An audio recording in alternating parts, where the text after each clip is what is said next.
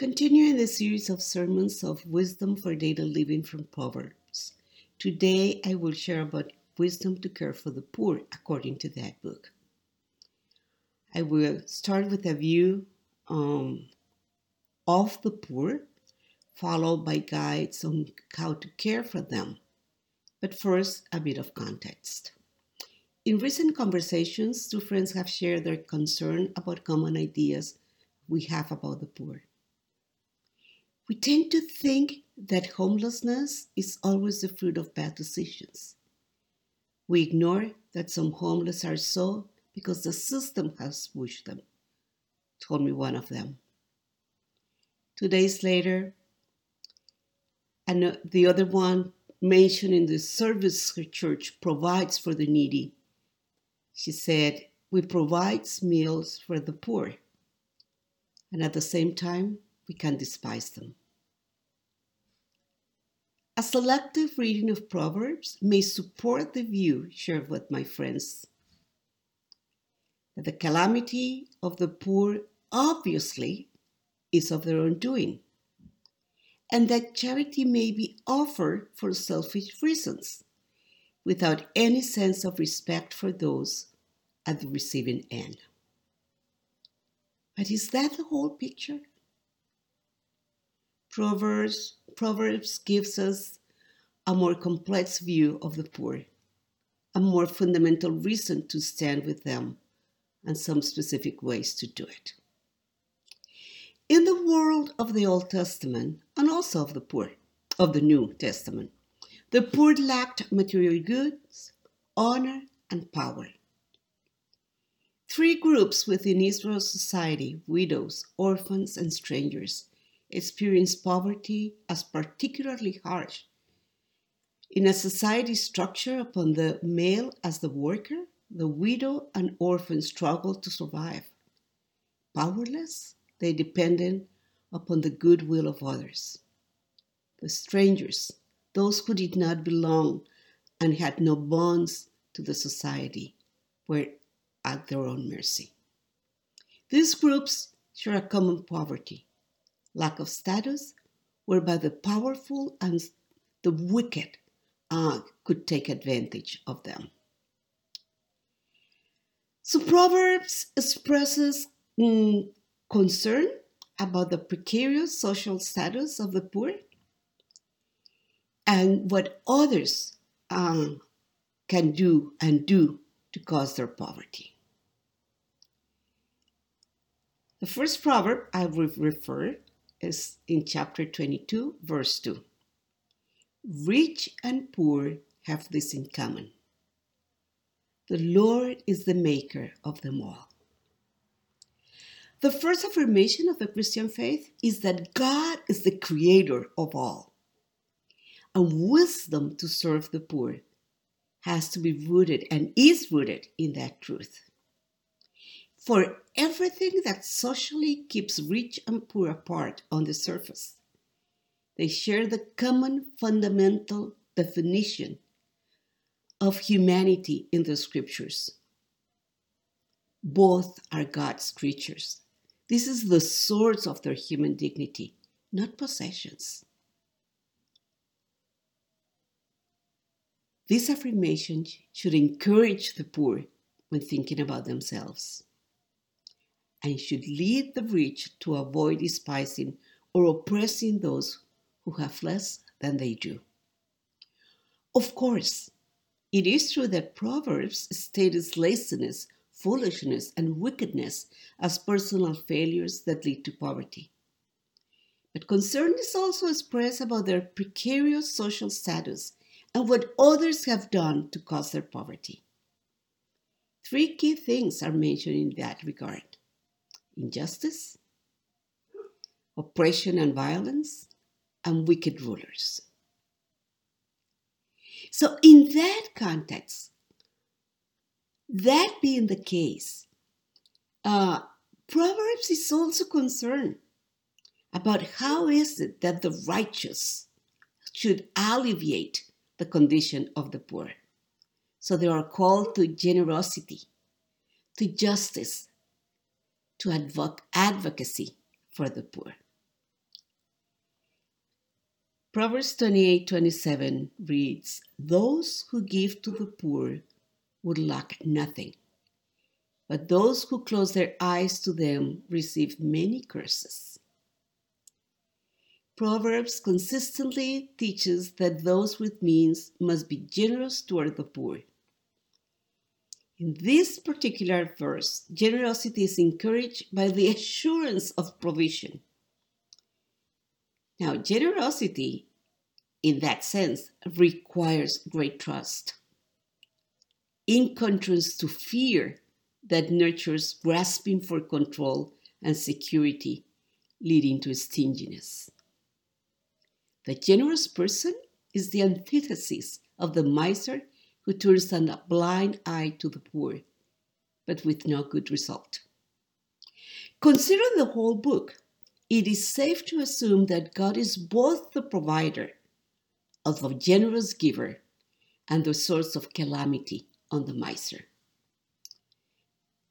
This proverb reminds me of a Colombian mother who became a legend among her son's poor um, classmates in university. Uh, and she became, became a legend because there was always room at her table for those who had no food, although her only source of income was a menial job that paid minimum wage. In her mind, God would enlarge her table, and if there was food for two for she and her son, God would multiply it to share with the hungry. Caring for the poor goes beyond charity It's this embracing that the woman exercise. And the following section that I'm going to, the following section of sayings points to gener- not generosity, but to justice and advocacy. First, a warning to everyone, then to exhortations to those in power. Chapter 22, verses 22 and 23. Do not exploit the poor because they are poor, and do not crush them in court, for the Lord will take up their case and will plunder those who plunder them. The Lord is the defender of the poor and the needy. Therefore, we are warned, we, everyone is warned, not to take advantage of them. Those who see in the poor fair game because they are weak and often unable to stand for themselves will face a formidable opponent, according to this proverb. Now, if from heaven God takes the case of the poor against the exploiter, then the king, the ruler, who in Proverbs is pictured mainly in terms of dispensing justice, has the obligation to rule protecting the poor and the responsibility to advocate for them.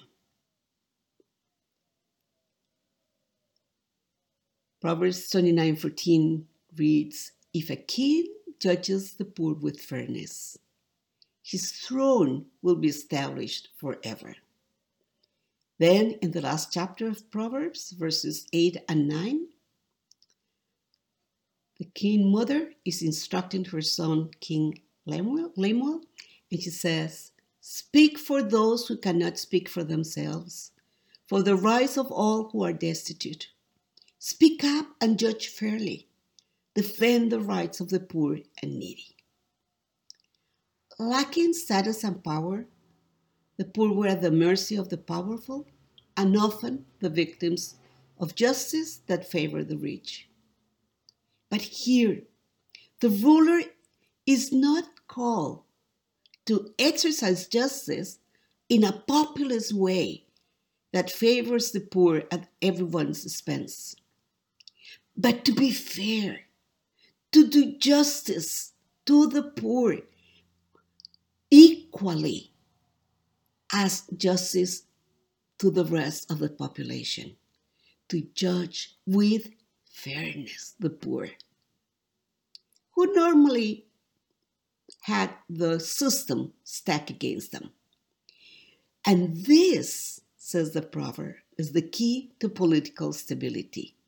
I wish some of the rulers in Latin America would take this proverb seriously.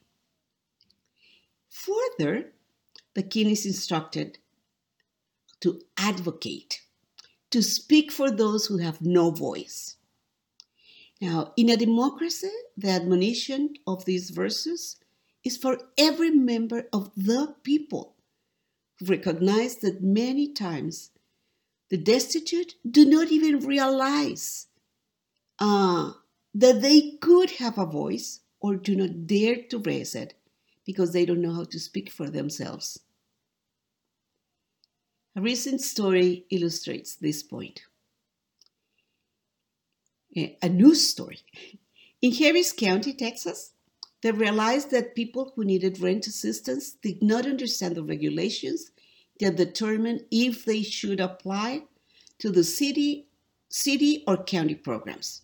So, for the sake of those in need, they joined city and county programs and guided people through the process. Now, that should make national news. That is advocacy. Working so people understand uh, the system, making it possible for them to benefit uh, so their, their plight uh, might be lessened. Let me give you another example. At the Biblical Seminary of Colombia, where my husband and I serve, uh, we often have students who have been the victims of forced displacement because of the civil war in the country. And we have taken as one of our responsibilities to speak for them before government agencies so they can receive the benefits that have been set up for them to attenuate their circumstances. We also encourage our students and graduates to have educated people in their congregations, devote time to explain to marginalized people the laws created for the, to benefit them, but are and the programs that are created for their sake, but that are often, most of the time, I would say, inaccessible because people do not understand the vocabulary employed, do not know how to do the paperwork required, or are intimidated by government officials. Advocacy for the poor in those cases is expressed when those barriers are removed by those who know how the system works and who work the system. This type of generous, unconditional care for the poor based on compassion is characteristic of the woman exalted in the last section of the verse of the book. She extends an open hand to the poor and opens her arms to the needy she embraces them. In conclusion, let me go back to the beginning, to the Creator. Chapter 14, verse 31st says, Whoever oppresses the poor shows contempt for their Maker, but whoever is kind to the needy honors God. Here, the point is made that to oppress the poor is not just to an attack on them, but also on God. On God who made them, who made all of us. We honor or dishonor God by the way we treat the poor. If we oppress them, or if we show kindness. The New Testament shares this viewpoint as illustrated by Jesus' comment that to feed and clothe the needy, to care for the stranger, in effect, is to do so for the divine King in Matthew 25. And not to do so is to offend him. So, according to Proverbs, our view of the poor and how we act in favor or against them, but how we act in favor should rest on our theology, not only our sociology. Mother Teresa said, Only in heaven will we see how much we owe the poor for helping us to love God better because of them. May we, because of the poor and our service to them,